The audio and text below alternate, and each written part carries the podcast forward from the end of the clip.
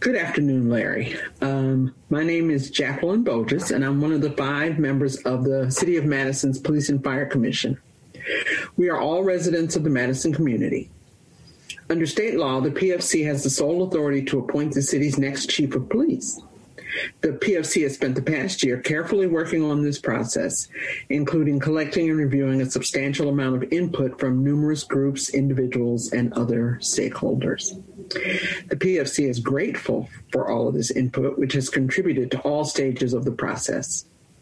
The six questions that we'll be asking of each candidate today are derived from that input. With that context, I'd like to start with the first question. Sound good? Sounds like a plan to me. Thanks a lot. Okay, first question. Please take a few minutes to introduce yourself to the residents of Madison and tell us why you want to be, tell us and them why you want to be their chief of police. So, my name is Larry Scirotto, uh, born and raised in Pittsburgh, Pennsylvania. I spent 25 years in law enforcement, 23 of them with the Pittsburgh Bureau of Police uh, where I rose to the position of assistant chief of professional standards, which was one of the three branches of the Bureau. Uh, in that time, uh, my role with the organization as the OPS chief was to be the director and oversight of training and education, uh, policy and development, internal investigations, labor management, and the overall uh, vision and strategy for the national initiative to, uh, to uh, promote safe communities and build trust. And then uh, prior to that, I was the commander of major crimes, where I had oversight of homicide and violent crimes, and where I uh, established the group violence intervention strategy, moving that forward to make a marked reduction in violent crimes, establishing a, a, investigative branch that focused on on gun violence, where we were able to decrease uh, homicides in a five year period by 47 percent. Prior to that, I was a commander in a patrol patrol district, Zone Three, which was the my first command position, which was our uh, entertainment district, a unique entertainment district, and we were able to uh, engage in community approaches that reduce crime in that neighborhood as well, while also collaborating in a meaningful way with, with our community and, ha- and them having valuable input in our policing strategies and initiatives. Uh, I've been a cop pretty much my whole adult life. I, I love this profession, and and this is a time where I believe that there is a void in leadership in law enforcement. I think I bring a perspective of of challenging the status quo, uh, where I'm authentic in, in my perspective of where I believe the profession should go. Uh, as far as Madison, know Madison to be a progressive organization, uh, one of the very best in the country. And my my role and responsibility, if given the opportunity to lead an organization, will make it be the greatest in the country. Uh, when we talk about policing in the 21st century, uh, I feel that I have an obligation and the skill set to to bring those six tenets of 21st century policing and, and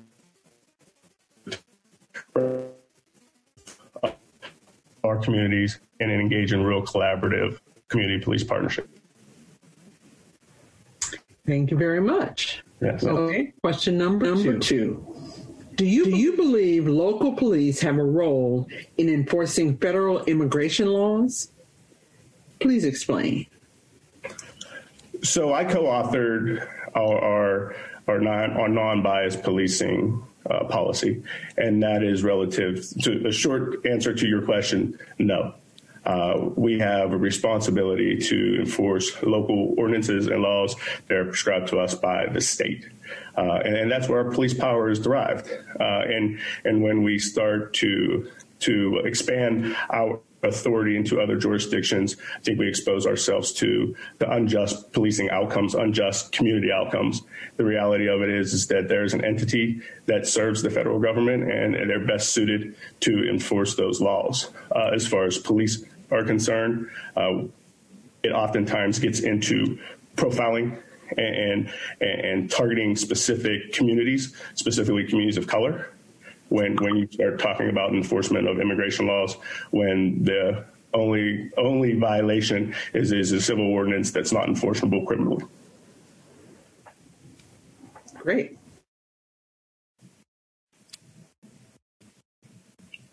Seems that really fear some of the communities. Oh. I didn't. I didn't hear anything. You're muted. Like. You hear, do you hear me now? Yes. Yes. Yes. Okay, great. It seems that police fear some of the communities that they work in, and the community, the communities fear the police in return. What fears have you observed in the communities you've policed in? And what strategies might you deploy to help heal the harms that cause these fears? So the fears that that I see are, are relative to trust.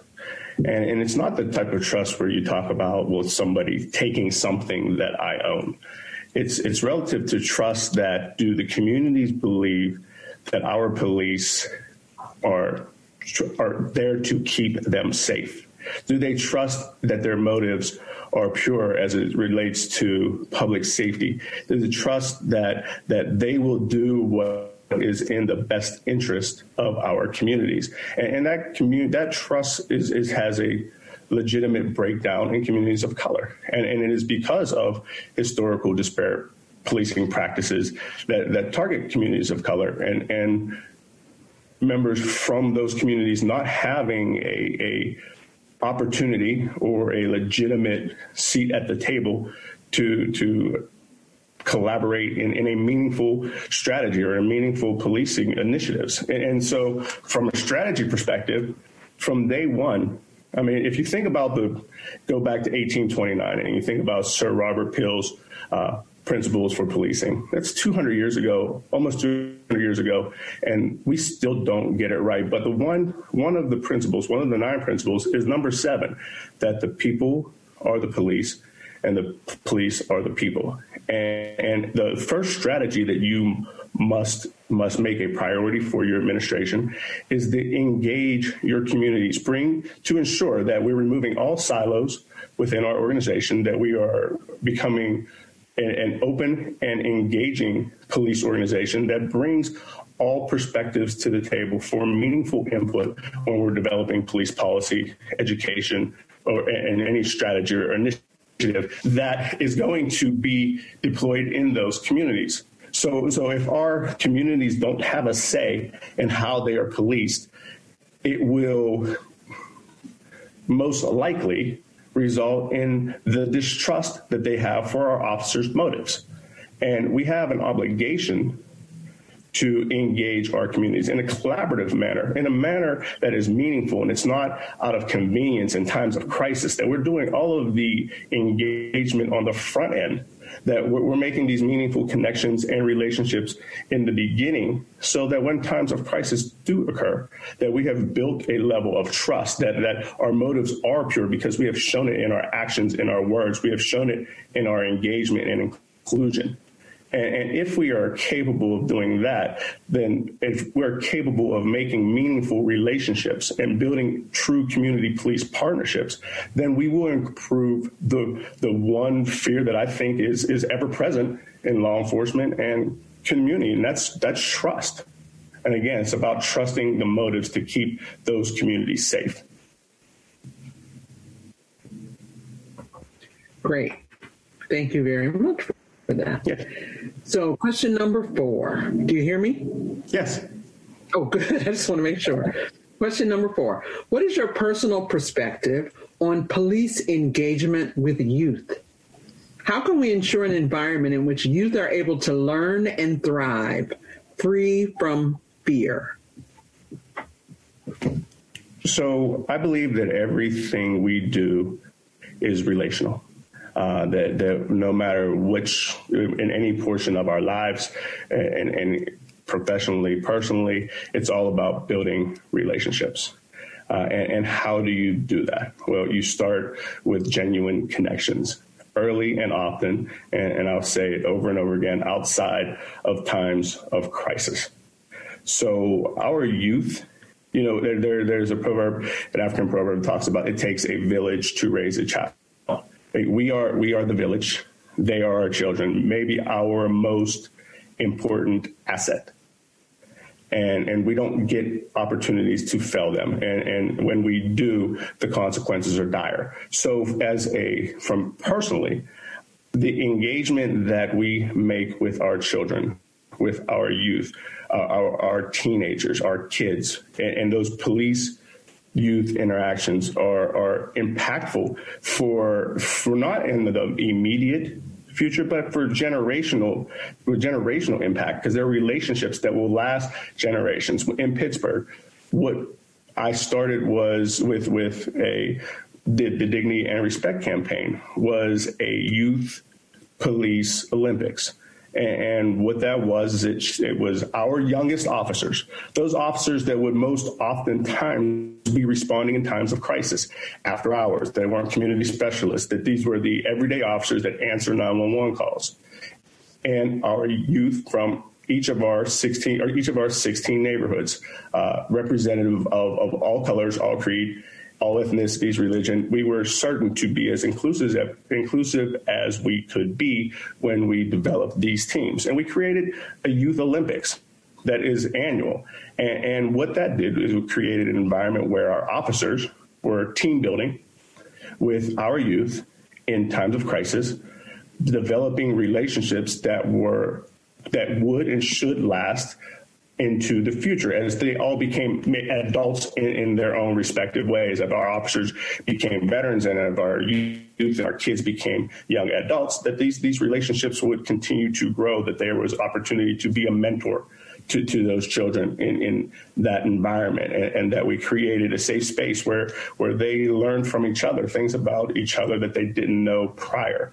Uh, we also created a, a portion of our academy where each recruit is required to go out into the community before graduation and engage in youth engagement. Uh, we take our, our, our youngest officers again with the same premise that introducing our officers in their youthful stage to our kids in our communities in their youthful stage will build natural bonds outside of times of crisis. And, and by doing that, we have, I, I, believe, we have we've created meaningful, sustainable relationships that will serve to to build a level of understanding and trust with our officers and our youth. And, the, the, youth have a position at the table. Why wouldn't we engage our young people in, in meaningful policing strategies that most oftentimes affect them? We, we, we forget as, as if they, they don't, like they're highly functional, highly educated, and oftentimes they're more aware than some of the adults that I've encountered right? And and it is important to to for me to them have a seat in my police administration because they have a voice and and and, that voice oftentimes by way of social media and, and other modern messaging platforms can be louder than, than any single adult that I've ever met. So so I think youth engagement is important, but it's most important outside of times of crisis. These are again relationships that must be built in advance. They must be cultivated in advance. If we're going to to rely on them in times of crisis, we have to build them in, in times of calm. Thank you very much. Okay, we have two more questions. Um, and number five is What do you see as the role of police in responding to mental health or drug related crises? How do you ensure safety and inclusion for people with disabilities and people actively struggling with mental illness and or addiction? So, so the role of police in, in mental health crises, I think, has has been um, unfair to both sides. We are sending police to events or, or calls or incidents that they are ill prepared to handle. Uh, they are not trained in that specific expertise of mental illness. And, and, why I say it's unfair is that that when the the loved one or caregiver of the person in crises calls, they are expecting a an, a qualified responder right? And, and in most instances, neither party is is receiving the the the, the outcomes that they so desire. So Madison has a nationally renowned mental health unit uh, in, within the police department, and with that should be an added co-responder program that is staffed with mental health professionals and social service professionals. A co-responder under program, if you will, that we're ensuring that when our officers are responding to, to mental illness calls, that we're not meeting a crisis with a weapon. We're not meeting a crisis with force. That that we are we are meeting crises with the appropriate trained personnel and to adequately give help in that moment. So how do you how do you ensure the safety of those of those of those in crises is that you, in addition to this nationally renowned mental health unit that Madison PD has, that you take it a step further, that you improve it by educating and training your officers, all of the officers in Pittsburgh, all of our officers are trained in crisis intervention training. The newest officers, with which is about the last 500, have a 40 hour education piece and specifically devoted to crisis intervention. And, and they wear a pin on their lapel that, that's that's for, for the significance that they're proud to be a first responder.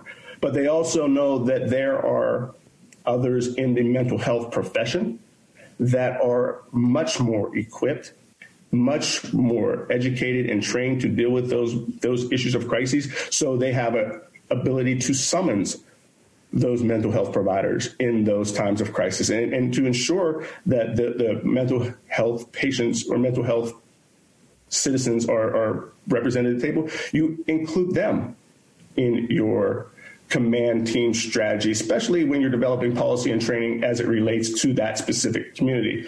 It's about inclusion. I talk about, we talk a lot of times about community, communities of color. I talk about communities of other. So oftentimes, and that is the mental health community. Oftentimes it's the LGBTQ community.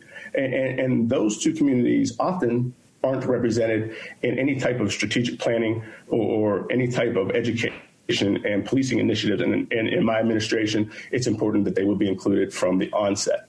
Did I leave anything? Uh, there might have been a third part of that that I didn't answer.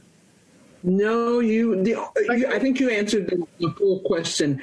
Uh, I just said mental health and or addiction. I don't know if you want to add. Oh no, no, there was no, there was that was one more. Maybe I left out addiction. So you, there, Madison also has the Madison Area Addiction Recovery Initiative, and, and that's that's a funded grant that that speaks to addiction not being a crime, addiction being an illness, and, and you can classify it in whatever illness you so so choose to put it in, but it's an illness, and, and that that we shouldn't be treating illness as a criminal event. And, and, that we have an opportunity to to direct those involved in this abuse, this illness, this substance abuse illness to the appropriate level of services that, that seek to get them help and, and not continue to punish them for this illness. And, and, and I believe in that strategy. I support the Madison the Madison initiative 100% because as someone who has has had a loved one affected by substance abuse addiction. My stepfather was was addicted to heroin. My stepfather recovered from that addiction by the resources provided in, in from our community systems. And, and, and to understand that, that, that every person that has an addiction is someone's loved one is some is, is, is somebody's son, somebody's daughter, father, mother, and, and, that this illness touches many of us, many of us, and, and, and it ravages our community, and we have an obligation to provide them help. And, and I think the the addiction recovery or the addiction initiative does just that, and, and I continue to support doing just that for our community. Thank you very much. Okay, final question. The PFC uh, used a short community survey to ask what focus, what the focus should be for the chief for the next two or three years. That was in the survey. The top response to that question uh, at 57% was to reduce crime. Um, please discuss your ideas to reduce crime through the innovative use of resources and partnerships to enhance community health and safety. So I'll speak to the group violence intervention initiative that we started in Pittsburgh in 2014. Uh, I led that initiative and stayed involved with it throughout my tenure until I left for the city of Pittsburgh. And actually, even after I left, I stayed uh, active in in its its deployment. Um, so the group violence initiative was was an objective to reduce violent crime in our neighborhoods, in all of our neighborhoods. Uh, it focused on group violence, and more importantly, it focused on precision policing. That that there are a very small group group of individuals within our communities that that commit violent crime. So it was important to to develop a strategy that focused on those small that small sect of individuals in our communities that were committing violent crime that we didn't have a blanket approach to to policing a, a community and specifically communities of color policing them, eh, policing the community in a way that that was over policing, that was aggressive to the entire community, when there were very few people within that community that were creating such harm. But to do that, it wasn't an, an enforcement only policing strategy. It would take the efforts of the Department of, of Health and Human Services. It would take the efforts of the the community and, and their permission for us to be able to engage in a develop a strategy that way. So we engaged our faith-based leaders. We engaged our community groups, our, the people with positional power within our community that that would support this initiative. Uh, we engaged probation parole, our federal partners. Uh, we engaged judiciary. We engaged the Salvation Army to ensure that we were giving those individuals, that, that small group of, of individuals engaged in violent crime, an opportunity to leave that world. Like it wasn't, and the opportunity, the option shouldn't have been and wasn't to be go to jail or end up dead the opportunity was to do something productive with your life, and we're going to help you get there. So the social service aspect of group violence intervention was more impactful than the punitive aspects of group violence intervention. Like arresting wasn't wasn't the the the outcome of choice. That was the outcome of last resort. So we partner with with all of these federal partners. The, again, Human Health Services, the the uh, Salvation Army for job training, uh, the Port Authority to just to show ensure that that uh, the, these young individuals could get transportation back and forth to work. Things that we don't even think of: the ability to get a license, the ability to clear up child support. All of all of these factors that play a role in in keeping people in the same lifestyle that that that, that produces violent crime. So with that, with that, this strategy had support from community collaboration that was engaged from the onset. Uh, this, this project has support from, again, the judiciary that understood that our goal wasn't incarceration, our goal was rehabilitation. And, and this goal had the support of the police department collectively, that, that we would we would not over police any specific community. We would use data driven analytics. We would have a focused effort on, on, on that small group of people. And, and, that's where all of our resources would go to combat violent crime. And when we did that, so from 2014, when we started the, the initiative, to 2019, we saw a 47% decrease in murders. 20, 2019 ended with 37 homicides. It was the lowest murder total in 20 years. And, and, and that is because of that effort. We saw gun violence, aggravated assaults, which which I refer to as attempted homicides, because the only reason they're not homicides is because of bullet placement, luck, location hospital, any three of those factors. But that's what the efforts were. Those aggravated assaults, non-fatal shootings decreased tremendously over that same period of time because it has an effect. It has an effect when you use the entire system, the entire community, to to engage in a meaningful policing strategy that doesn't cast a wide net, broad band across a community based on the actions of a few members within it. And, and that group violence intervention strategy is is transferable to to Madison just as it was in Pittsburgh, but it's a commitment. It's a commitment from the police department. It's a commitment from the community. It's a complete and a commitment from those involved in violent crime because I assure you, they, they also want a better way of life. They also want to be respected members of the community because, like it or not, those that small group of individuals are our children, part of our community. And and back to the by opening statement, it takes a community to raise a child. It will take all of us collectively to to combat and reduce violent crime. Great. Thank you so much. I think we are at an end. Thanks a lot, Larry. All right. Thank you.